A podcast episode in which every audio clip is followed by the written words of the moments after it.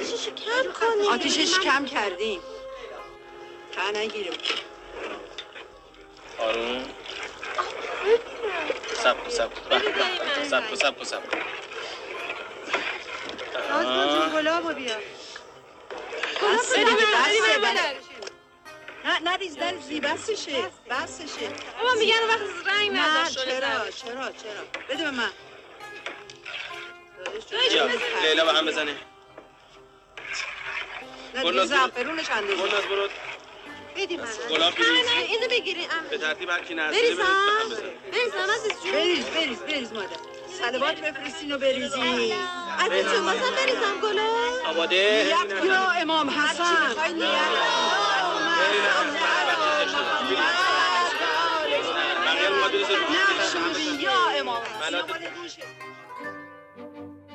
عطر گلاب توی هوا پیچیده و صدای هم همه آدما فضا رو پر کرده. یه طرف چند نفر نشستن و کاسه های گل مرغی و گل سرخی رو دستمال می‌کشن و یه طرف کنار یه دیگه بزرگ همه راجع به اندازه شکر و زعفرون صحبت می‌کنن. یکی از بچه های فامیل از دور میده و میگه منم می‌خوام هم بزنم. آخه منم آرزو دارم.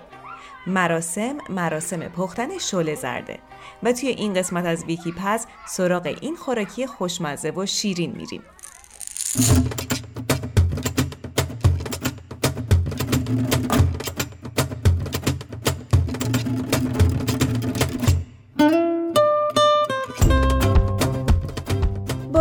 اینکه اصلی ترین ماده تشکیل دهنده شل زرد برنجه و به خاطر شیرینی قابلیت سیر کردن افراد رو داره اما این خوراک جزو غذاها محسوب نمیشه و بیشتر می‌تونیم اون رو جزو دستبندی دسرها قرار بدیم. البته به گفته این نجف دریا بندری توی کتاب مستطب آشپزی در آشپزی ایرانی مقوله‌ای به نام دسر نداریم. هرچند خوردنی های شیرینی وجود دارن که معمولا در پایان غذا خورده میشن. این خوردنیای شیرین به قیاس پیشارک یا اردوور پسارک نامیده میشن. در کتاب سفره اطعمه نوشته حاجلی اکبر کاشانی از آشپزی دربار ناصرالدین شاه هم گفته شده شیرینی تمیز که طبیعت تندرستان آن را دوست می‌دارد و از این روست که پس از خوردن رنگ‌های غذا با زمین بداند ریشان وجود دارد و این پایان اشتهاست. زیرا با خوردن آنها اشتها قطع می شود و چیزی از اشتها پس از خوردن شیرینی نمی ماند و به همین سبب عادت در پایان بردن خوردن غذا به خوردن شیرینی قرار داده شده.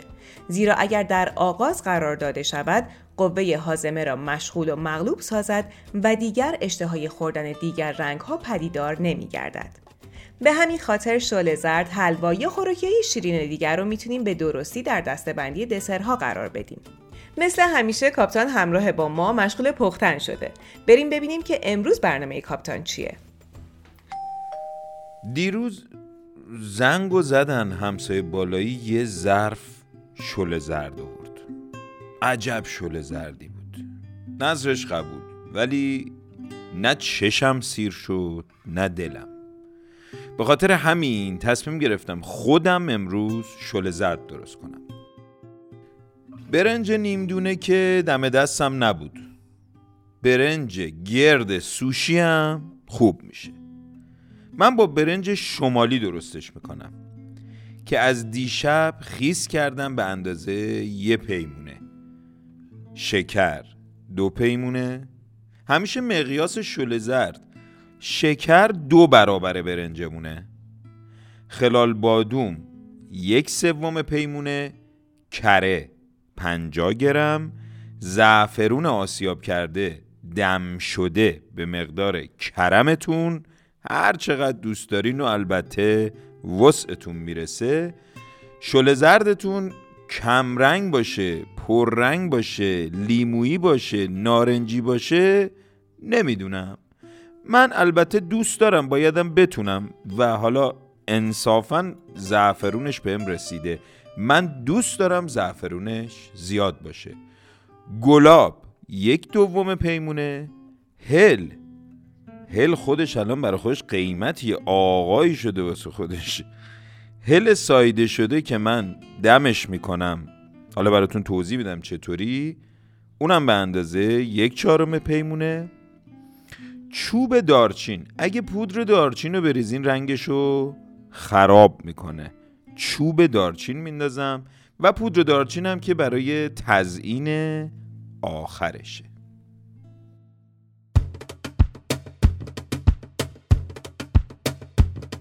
من شل زرد و واقعیت به عنوان غذا نمی‌شناسم. به نظر من شل زرد یکی از خوشمزه ترین دسرهای ایرانیه. یعنی یکی از اون ام، دسرهای مورد علاقه منه. کاش محدود به مراسم خاصی نبود. هر موقع شما می‌خواستی می‌تونستی بری مثلا از مغازه شده زرد انقدر شده زرد و دوست دارم که حتی اون بادوم و پسته هایی که معمولا روش میریزن رو می‌زنم کنار و دلم نمی‌خواد اونها رو بخورم. دلم خود اون مایه شده زرد رو می‌خواد. اوایل خیلی خوشم نمیومد از شل زرد. نمی‌دونم فکر نمی‌کنم اصلا کسی شل زرد دوست نداشته باشه. یعنی یه کنار غذا یا اینکه مثلا یه عصرونه یه چیزی. من که به شخص اصلا شعله زرد دوست ندارم و به نظرم یه چیز خیلی چاخ کننده بیخودیه. حتی یکم برام سخته که بخوام تصور کنم که کسی توی دنیا وجود داشته باشه که شعله زرد دوست نداشته باشه. معدم درد می‌گیره می‌خورم بعدش معدم ترش می‌کنه ولی باز می‌خورم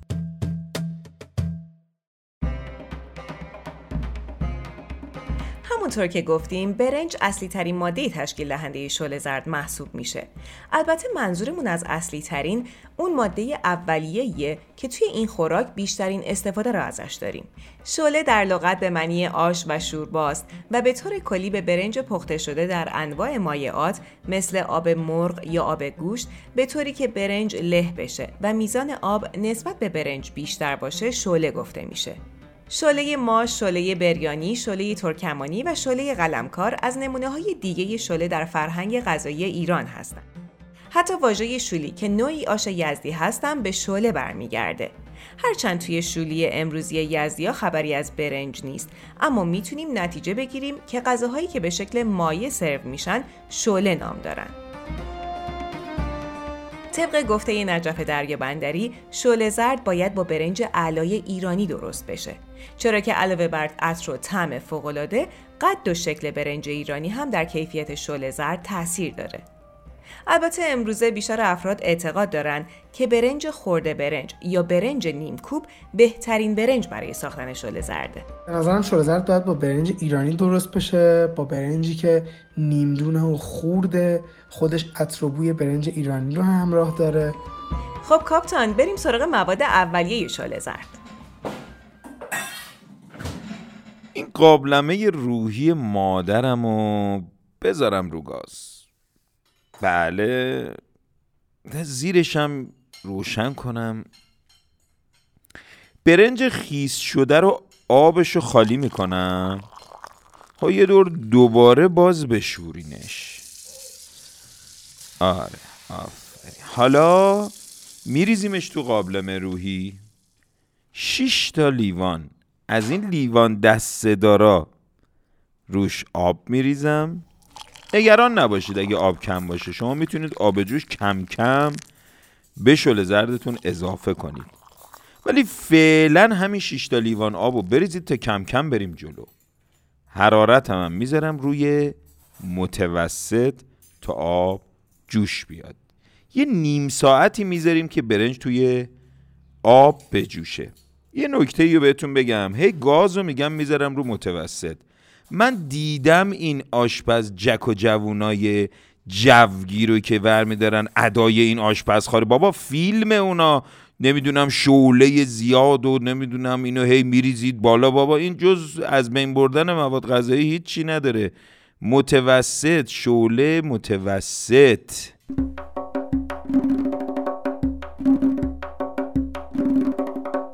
من نصب کرده بودم. شل زرد درست کنم. فکر کنم آب روز آشورا بود. یه دونه قابلمه بزرگ رو آوردم توش برنج ریختم خیلی برنج ریختم شکر رو زعفرون همه رو ریختم. چره اینا همه رو ریختم گذاشتم رو گاز. بعد من هم می‌زدم می‌دیدم این میاد بالا. زیادتر میشه. بعد من یه قابلمه آوردم که اینو یه خورده خالی کردم تو اون قابلمه. دیدم که نه این بازم بس نمیشه داره همینطور سر میاد بالا میاد.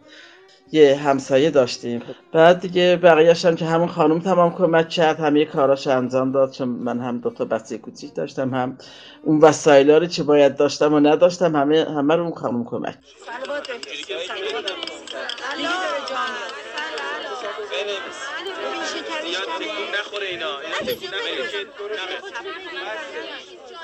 توی فرهنگی که امروز بیشتر در جامعه در جریانه شل زرد به عنوان غذای نظری شناخته میشه و توی بیشتر سفره های نظری مربوط به ائمه کاسه های شل زرد خودنمایی می‌کنن نظرها در واقع پیشکشی به اشخاص مهم مذهبی برای برآورده شدن آرزوها هستند. به جز مراسمای مذهبی گاهی به نیت سلامتی افراد به خصوص کودکان هم شل زرد پخته می شده.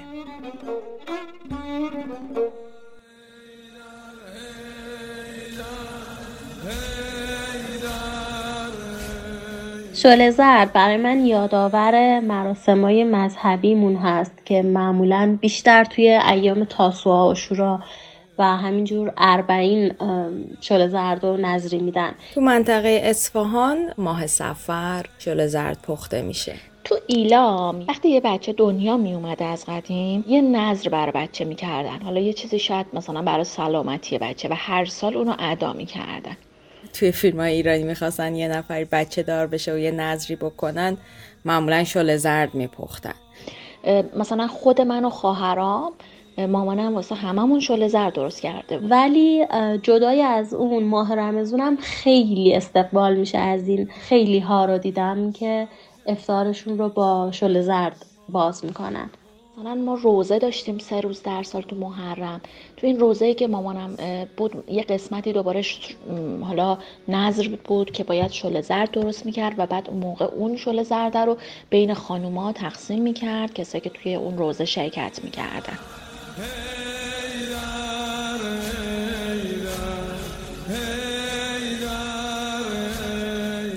در خراسان زمان پختن نظری اشعاری خونده می شده که نظر افراد و پاداش اون نظری توی اون شعرها مشخص می شده. مثلا زمان پختن شل زرد خانوما دور دیگ جمع می شدن و می خوندن که هر کسی که می دهد شل زرد در قیامت مکن تو رنگش زرد. یا در شهرستان میبود استان یزد هنوزم در سومین روز درگذشت افراد شل زرد خیرات میشه. زمانی که شل زرد به عنوان نظری پخته میشه آداب خاصی رو هم به همراه خودش داره.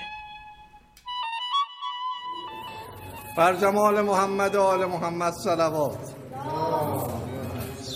ما معمولا تو منطقه خودمون تو اصفهان. مامان من خودش یه نظر داره که هر سال معمولا شل زرد یه دیگه بزرگ می‌ذاره شل زرد درست می‌کنه. شب قبلش دیگه شل زردشو رو به راه می‌کرد. ما دخترها همه جمع می‌شدیم تو خونه مادر همونجا میخوابیدیم. مادر منم خلاصه سر شب که برنجا رو خیس می‌کرد و بعد میذاش روی دیگ و که دما دم دمای صبح بلند می شدیم شروع می کردیم به کوبیدن برنجات. دیگه مثلا روزش که مشخص بود همه می‌دونستن اون روز باید جمع بشن. بعد خریدش رو انجام می‌دادن. بادوما رو میذاشتن تو آب خیس بخوره. جمع میشن دیگه آدما دوره هم جمع میشن دعا می‌خونن شده زرد هم می‌زنن.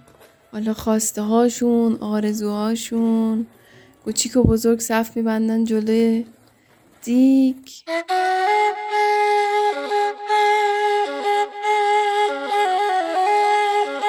غذاها به تناوب زمان و به درجات شعور و اندیشه و تغییرات مدنیت تغییر کرده. قاجاریه که اومد اون وقت بود که نظر و نزورات و اینا آمد. باورهای مذهبی در جامعه ما مدام در حال تغییر شکل هستند و این یکی از دلایلیه که نسل‌های مختلف نسبت به مراسم‌های مذهبی و جزئیات اونها نظرات مختلفی دارند. مادر بزرگم 28 سفر شده زد میپزه. بعد این هر سال هم ما میگیم نکن بعد ولی دیگه میپزه. تا روز آخرم میگه باشه نمی‌کنم. اما صبح بلند میشه شربتشو درست کرده آماده دیگو گذاشته آب و ریخته توش ما می‌رسیم میگه خب حالا شما زعفرونشو بریزید یه سر به آشپزخونه کاپتان بزنیم تا ببینیم تا وقتی برنجا پخته میشن کاپتان مشغول چه کاریه؟ تو این فاصله سه تا دونه هل داشتم. بشکنیدش بریزیدش توی قوری کوچولو روش آب جوش بریزین دمش کنین. بذارین کنار تا قشنگ به وقتش بهتون بگم. مامان من شل زرد داشت یه حالتی خیلی پرپیمونه بعد پر از مغزش می‌کنه. اون دونه های هلی هم که میرزه توش من خیلی دوست دارم. احساس می‌کنم تعم بهشت میده.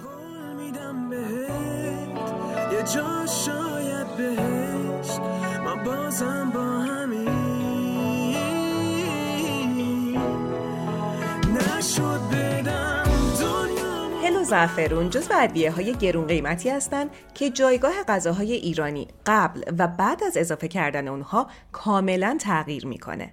هل و زعفرون می‌تونن یه غذای ساده و روزمره رو به یه غذای مجلسی و مخصوص سرو برای مهمون تبدیل کنن. به همین خاطره که همیشه یه شیشه کوچیک مهر و موم شده ته بیشتر کابینت های آشپزخونه های ایرانی وجود داره که هل یا زعفرون با عزت و احترام زیاد اونجا جا خوش کردن. زعفرون در طب سنتی هم جایگاه ارزشمندی داره و درباره تاثیر اون می‌تونیم از ایجاد شادابی و سرخوشی یاد کنیم. علاوه بر این زعفرون باعث از بین رفتن ضعف در بدن هم میشه و به همین دلیله که در ترکیب خوراکیای مخصوص ماه رمزون زعفرون خیلی دیده میشه. ارزشمند بودن زعفرون باعث شده که نمونه های تقلبی توی بازار خیلی دیده بشه. اما برای تشخیص زعفرون اصل چه راهی وجود داره؟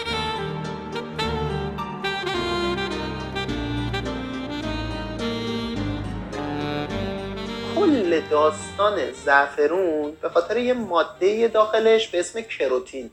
این کروتین هرچه درصدش توی زعفرون بالاتر باشه خلوص زعفرون بالاتره. چند تا روش دیگه هم هست که ما می‌تونیم واقعا زعفرون اصل رو از تقلبی تشخیص بدیم. شما با دست که دستتون باید تمیز باشه روی این کاغذ می‌کشید اثری از چربی نباید روی کاغذ بمونه. فقط نهایت باید این زعفرون هی خورد و خوردتر بشه. یه راه ساده دیگه هم اینه که این رشته های زعفرون رو چند تا توی این لیوان آب سرد بندازید. چند دقیقه بذارید باشه. مثلا چهار دقیقه پنج دقیقه. خب؟ بعد چهار پنج دقیقه زعفرون اصل و زمانی که از آب دارید خارج می‌کنید نباید خیلی رنگش رو باخته باشه. نباید یه رنگ قرمز از خودش پس بده. یه چیزی که خیلی به زعفرون نزدیکه و خیلی ازش توی تقلب استفاده می‌کنن این کلاله های ذرته. این بالای بلال رو دیدید؟ اینجوری یه حالت پشمکی طور داره.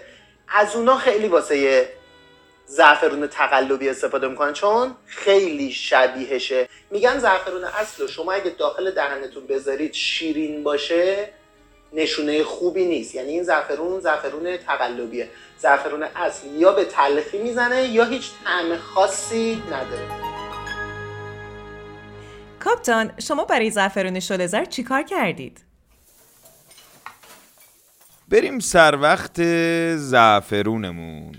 من زعفرون رو همیشه همون مقداری که لازم دارم میسابم. چون زعفرون رو اگه سابیده بذارید کنار عطرش میره. من از این هاون سنگی ها دارم خیلی آروم و با تو معنینه تازه می‌فهمم این شرقی ها این کاسه های مدیتیشنی که دارن مادرها و مادر بزرگای ما موقع سابیدن زعفرون همین مدیتیشن رو می‌کردن. خیلی حال خوبی داره. خیلی آروم و با حوصله. مقداری که لازم دارم و میریزم تو هاون و شروع می‌کنم به ساییدن. الان من به اندازه یه قاشق غذاخوری زعفرون سابیده دارم. ریختمش توی یه دونه از این لیوانای دستدار فرانسوی و روش آب جوش ریختم. گذاشتم مونده. زعفرون خودش آب میندازه. ولی دیدن این تصویر زعفرون توی این فنجونه بازم خودش لذته شنیدم میگن که زعفرون رو با یخ دم کنین. میان زعفرون رو میریزن توی لیوان روش قالب یخ می‌ذارن. یخ که آب شد روش آب جوش میریزن. من نکردم این کارو. فلسفهش هم واقعا نمی‌دونم. هنوزم وقت نکردم تست کنم. شما اگه انجام دادید بهم بگید که واقعا خوب میشه. یا اصلا فرقی می‌کنه یا نه. نکته ای که باید بهتون بگم اینه که ببینید ما معمولا اسیر عادت هامون میشیم. من چون عادت کردم زعفرونم و اینجوری درست کنم تا به خودم میام می‌بینم یه سری شیوه های جدید و روش هایی بوده یادم رفته تست کنم.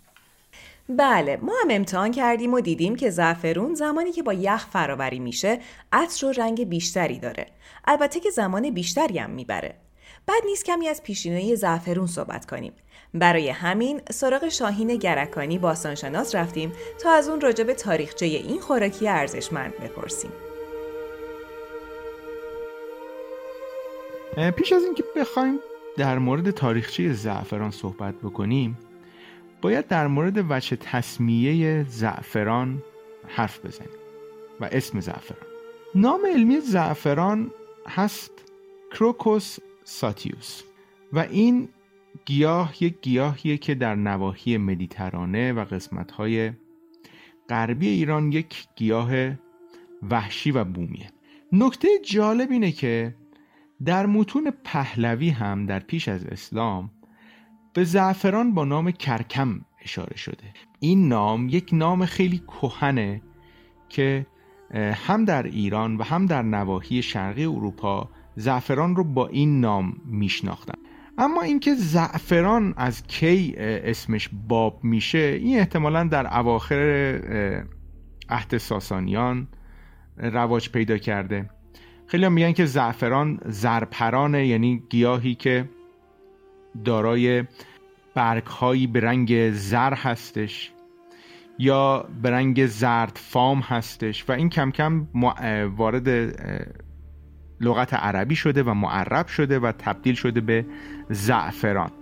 و به خاطر اینکه در دوران اسلامی زعفران یکی از مهمترین ادویه‌ای بوده که در راه ادویه از ایران به سایر نقاط جهان می‌رفته و در تجارت نقش خیلی مهمی داشته کالای خیلی مهمی بوده این نام جایگزین اون نام قدیم میشه.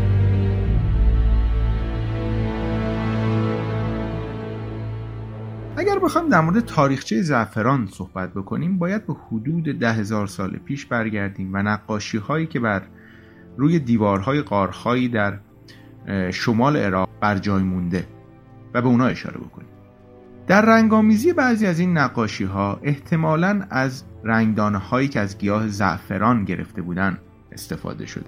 جلوتر که میایم در دوره سومر سومری ها به خاصیت دارویی زعفران پی برده بودند و از اون استفاده می‌کردن و همینطور در سینوشته های آشوربانیپال امپراتور بزرگ آشور به گیاه زعفران اشاره شده و خاصیت درمانی که زعفران برای درمان بیماری های گوارشی و کلیوی داشته. باز هم وقتی که جلوتر میایم متوجه میشیم که زعفران پیش از تمدن یونان در جزیره کرت بسیار بسیار محبوب بود.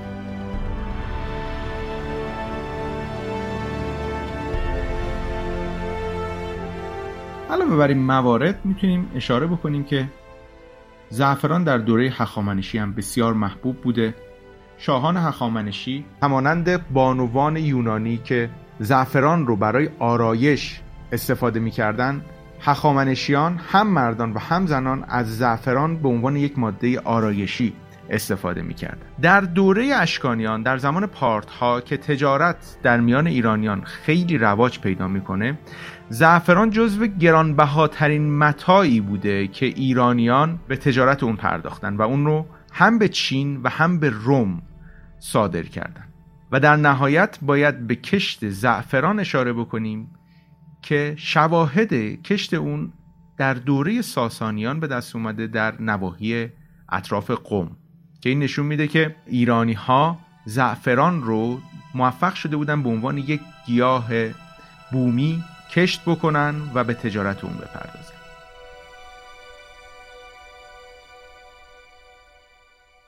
خب الان به اندازه نصف زعفرونی که دم کردم و به برنجم اضافه می‌کنم.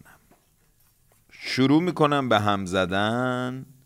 حواستون باشه که برنج و زعفرونه ته نگیره. یه جوری آروم هم بزنین. ولی اگه تهدیگ شدم.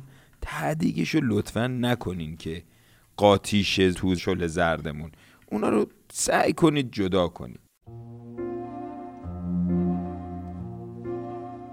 وقتی بچه بودم یک, یک چیزی که برام واقعا جالب و اسرارآمیز بود این بود که شنیده بودم توی یه مرحله از پختن شل زرد زمانی که زعفرون رو میریزن داخل قابلمه درشو می‌ذارن. وقتی درشو برمیدارن اسم یه امامی افتاده اونجا روی شل زرد با زعفرون و این یعنی که اون امام اونجا حضور داره. این واقعا چیز عجیبی بود بر من و من خیلی یادمه که اینو همش از همه می‌پرسم از مامانم اینا میپرسیدم. تا اینکه مثلا فکر کنم دبستان بودم دیگه. یکی از دوستام خونشون شل زرد داشتن و من رفتم اونجا فقط برای اینکه همینو بفهمم. که آقا این داستان اسم و اینا چیه و خیلی چیز رویایی به نظرم می‌رسید.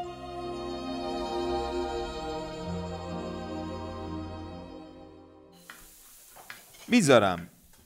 نیم ساعت برنج و زعفرون با همدیگه قل بخورن و برنج قشنگ پخته بشه.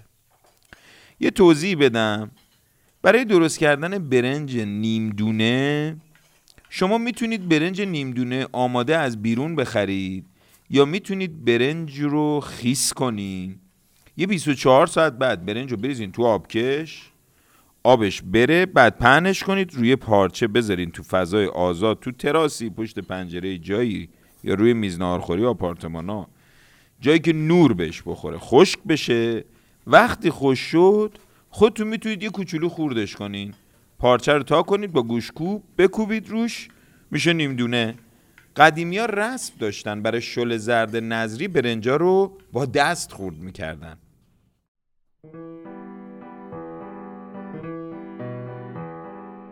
مادر من حاضر نبود از برنج نیم دونه استفاده بکنه. برنج معمولی رو درست می‌کرد و کوبیدن اونا ماجرا داشت.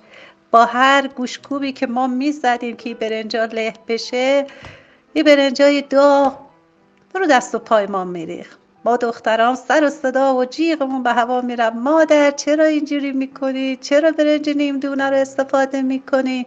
راحت تر میشه بکوبیم. یادش بخیر. کاش زنده بود و بازم از همون برنجای معمولی برامون شل زرد درست می‌کنه حال و هوای شعله زردای مادر زهرا خانم خیلی از ماها تجربه کردیم. بدون شک خوشمزه ترین شل زردی که خوردم و هیچ وقت عطرش رو فراموش نمی کنم شل زردای نظری مادر بزرگم خوشمزه ترین شل زردی که تا حالا خوردم شل زرد با بزرگ خدا بیامرزم بود. واقعا حس و حال خونه مادر بزرگا اون که توی دیگ مسی یه شل زرد خیلی خوشمزه درست می‌کردن واقعا طعم بینظیری بود. اما آیا شل زرد همیشه و در جغرافیای مختلف به همین شکل دیده می شده؟ طبق اسناد خرید برای آشپزخونه های کاخهای عثمانی معمولا برای رنگ برنج از زعفرون و برای عطر اون از گلاب استفاده می شده. این برنج با گوشت و مرغ بریون سرو می شده.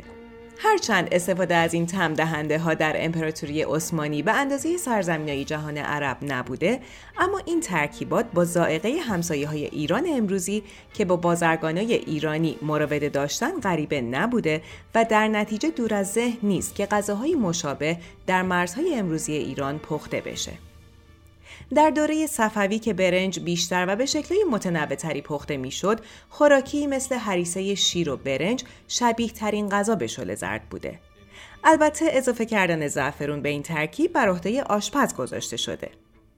همچنین در بعضی پلاهای این دوره مثل قبولی مزفر یا شکر پلاو موادی مشابه مواد تشکیل دهنده شل زرد امروزی دیده می شده. در مقاله هنر زیبایی خوراکپزی و خانارایی در ایران باستان بین خوراکی های صده دوی قمری به حلوایی به نام زرده یا زردی اشاره میشه و راجع به اون میگه به گمانم این خوراک نام غذایی است که آن را شل زرد گویند و اکنون در ماه سفر به رسم نظری میپزند. امروز هم در شهر همدان حلوایی به نام حلوای زرده با ترکیباتی شبیه به شل زرد ساخته میشه که در اون به جای برنج از نشاسته استفاده شده و برای قوام بیشتر به اون تخم مرغ اضافه می‌کنن.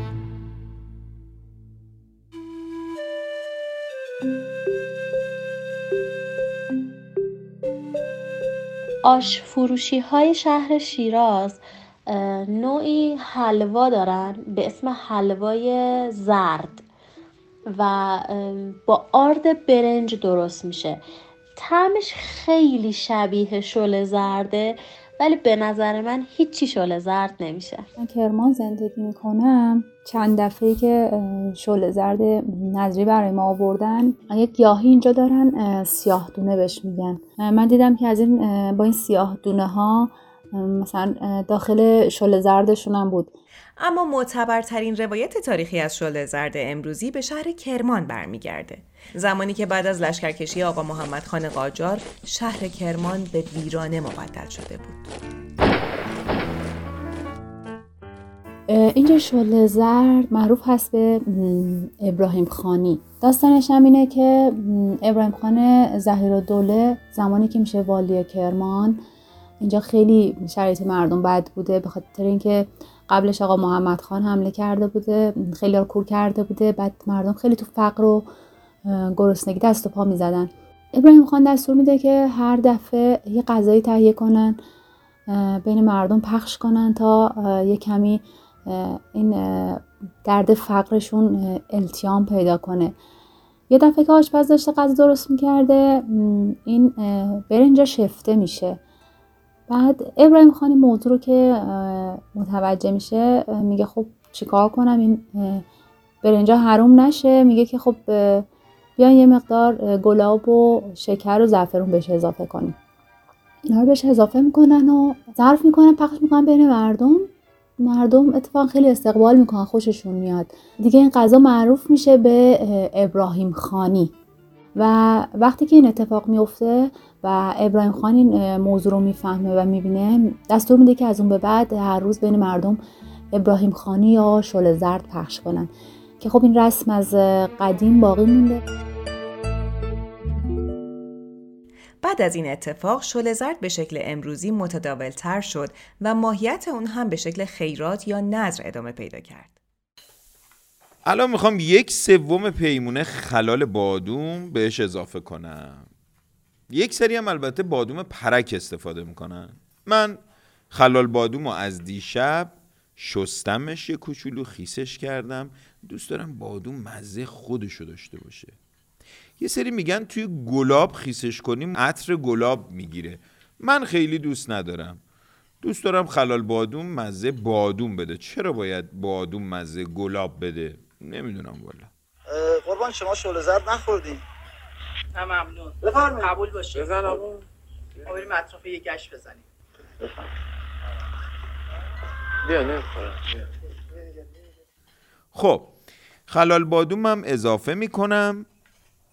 یه همه درست و حسابی می‌زنم که قشنگ یه دست تو همه جای شل زرد پخش بشه. بله. یه مرحله باز بهش زعفرون اضافه می‌کنم. به خاطر اینکه می‌خوام اون رنگی که خودم می‌خوام و داشته باشم. اون زرد خوشگلا بشه. اگه زعفرون الان نزنم بعد که شکر بهش بزنم ممکنه که شکر مانع بشه که زعفرون کار خودشو بکنه و برنج قشنگ زرد بشه. پس یه ذره صبر کنین. عجله نکنین. بذارین که قشنگ این خلال بادوم و برنج و زعفرون با هم بپزن و خوش رنگ بشن. خب دیگه نوبت شکره. دو پیمونه شکر رو بهش اضافه می‌کنم. هم می‌زنم. هلی رو که دم کرده بودم یک چهارم پیمونه بود دیگه. بهش اضافه می‌کنم. یک دوم پیمونه گلابم بهش. اضافه می‌کنم. یه دونه چوب دارچینم داشتم. بیندازم داخلش و اجازه میدم که یه نیم ساعت دیگه بپزه. حواستون باشه که مقدار آب رو چک بکنید. هی همش بزنین. مواظب باشین که ته نگیره. حوصله کنین دیگه. همونطور که گفتیم شلزد رو به خاطر شیرینی جز دستبندی دسرها حساب می کنیم و به همین خاطر اضافه کردن شکر یکی از مهمترین مراحل پختن شلزرده. البته برای شیرین کردن این خوراکی گاهی از قند ساییده شده یا شیره شکر هم استفاده میشه. مزیت استفاده از شیره شکر اینه که زودتر و راحتتر توی شل زرد حل میشه. طبق دستور پخت نجف دریابندری برای درست کردن شیره شکر باید مقداری آب رو با دو برابر اون مقدار شکر توی قابلمه مسی یا فولادی مخلوط کنیم. اون رو روی حرارت ملایم قرار بدیم تا به اصطلاح قوام بیاد و غلیظ بشه. همین دو سال پیش من یه نفر برامون شل زرد که این شل زردشون واقعا خیلی فرق داشت و خیلی هم خوشمزه بود. عوض شکر اصل ریخته بودن.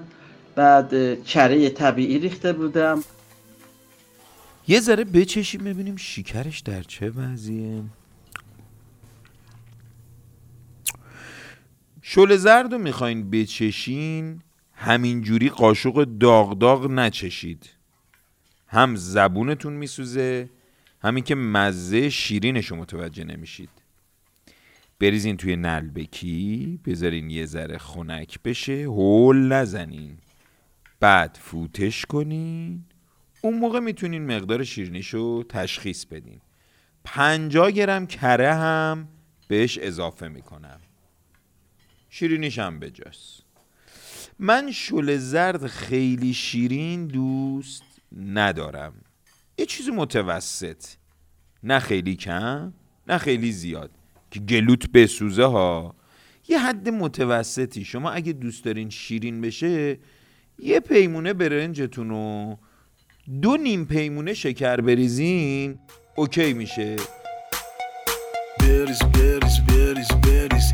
دوز و رد کرده باز میگه بریز بریز بریز بریز.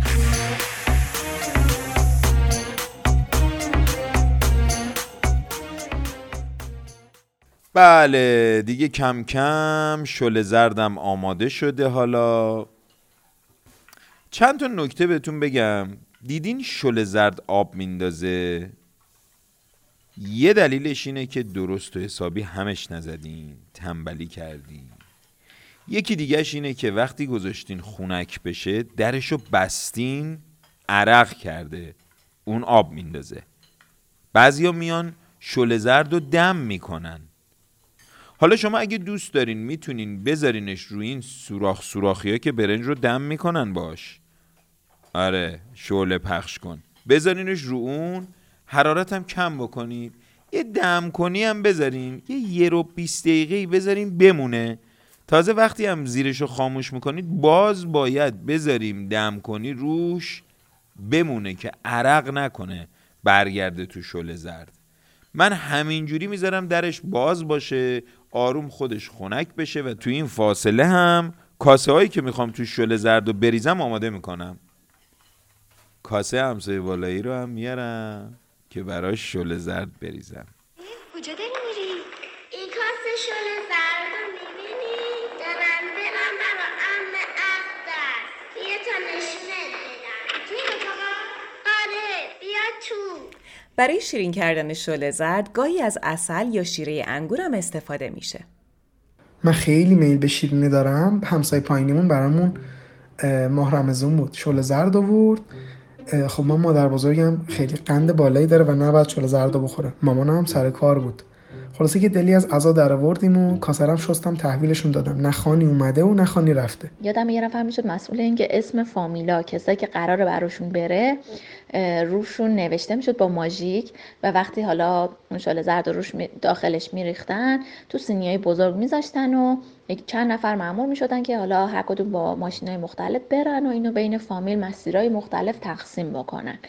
راستی موقعی که دارین شل زرد رو میریزین تو کاسه تا خونک بشه کاسه رو تکون ندین. اینم باز باعث آب انداختنش میشه. بذارین یه جا بمونه ثابت که آب نندازه. من ترجیح میدم شل زرد و داغ بخورم. بعضیا ترجیح میدن سرد بخورن. اون شل زرد داغ و تازه به نظر من بهترین تایم برای خوردن شل زرد همون اول پخته.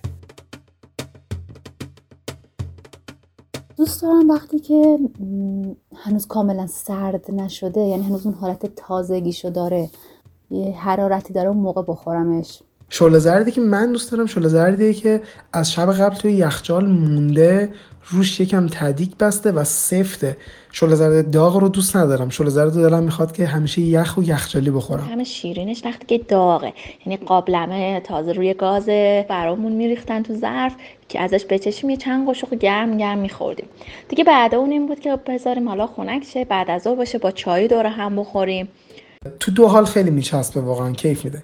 یا اینکه یخ باشه که صبونه بخوریش یا اینکه داغ باشه و گرم باشه برای شب سرد زمستونی که آدم یه جاییه و یه شله زردی هست. توی بهار زمستون و پاییز خیلی میچسبه. یکم که هوا گرم میشه چون چیز شیرینیه یکم برام سخت خوردنش. واسه شله زرد آورده بود دیروز. این دختر شیرالی همه شوهرش ندادن؟ خیلی مهربونه. منتظر توی دیگه. نمی‌دونی. با داشتین چجور اون کاسه شله زرد نوشته بود یونس. شله زردی که شما میرید بیرون می‌خورید. با این شله زردی که شما توی مراسم های مذهبی می‌خورید احتمالا تفاوت دیزاینشه. توی اون بیرونی احتمالا خب خلال پسته خلال بادوم دارچین رو حالا با یه شکل مدرن ریختن ولی توی اون مدل نظریه احتمالا یا یا علی یا حسینی یه چنین چیزی رو با دارچین روش زدن. در واقع اون عنصریه که یه خط خیلی باریک بین غذای مذهبی و غذای مدرن. این دیزاینیه که روی این دوتا غذا اتفاق میفته اگر روش شابلون یا حسین و یا علی و یا زهرا و این چیزا بذارن خب این میشه نظری. اگر که روش دیزاین مدرن بکنن میشه یه دسر خیلی خوشمزه. برای من به شخصه شل زرد یادآور طعم بچگیامه یعنی اون طعم گرم و شیرین و دلچسبش. وقتی که با خونواده فامیلا تو حیات جمع شده بودیم کاسه های شل زرد که آماده می شده تو حیات به ترتیب قرار می گرفت که بخوان طرح یا حسین و یا ابوالفضل و یا زهرا روش بیفته با دارچین.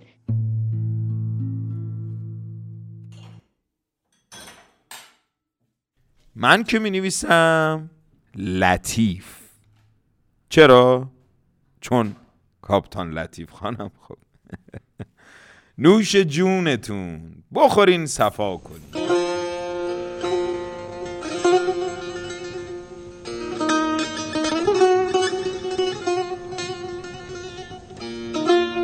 بارها گفتیم و باز هم میگیم که غذا به جز جنبه سیر کردن داستانه دیگه هم به همراه خودش داره که ممکنه برای هر کدوم از ما متفاوت و یا بین ما مشترک باشه. سال 1376 بود که شل زرد لیلای مهرجویی تبدیل به یک خاطره جمعی شد. شل زردی که قدرت این رو داشت تا یک رابطه عاشقانه رو بسازه و حتی تکه های شکستش رو به هم بچسبونه.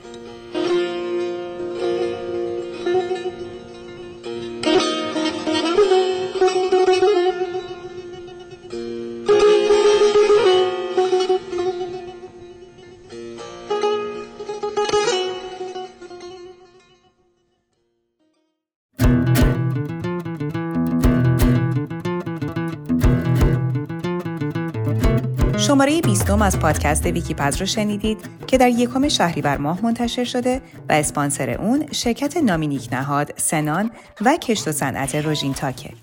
این شماره از پادکست ویکی پز حاصل لطف و مهر عزیزانیه که تجربیاتشون رو بدون هیچ چشم داشتی با ما در میون گذاشتن. اما تیم سازنده ویکی پز مالک و صاحب امتیاز این پادکست رضا میکائیل زاده و کانون تبلیغاتی اوژن گرافیکه. مسئول پادکست رامیار منوچهرزاده بوده و نگین فیروزی کارگردان و امیر بهادر بیات دستیار کارگردان در این شماره است.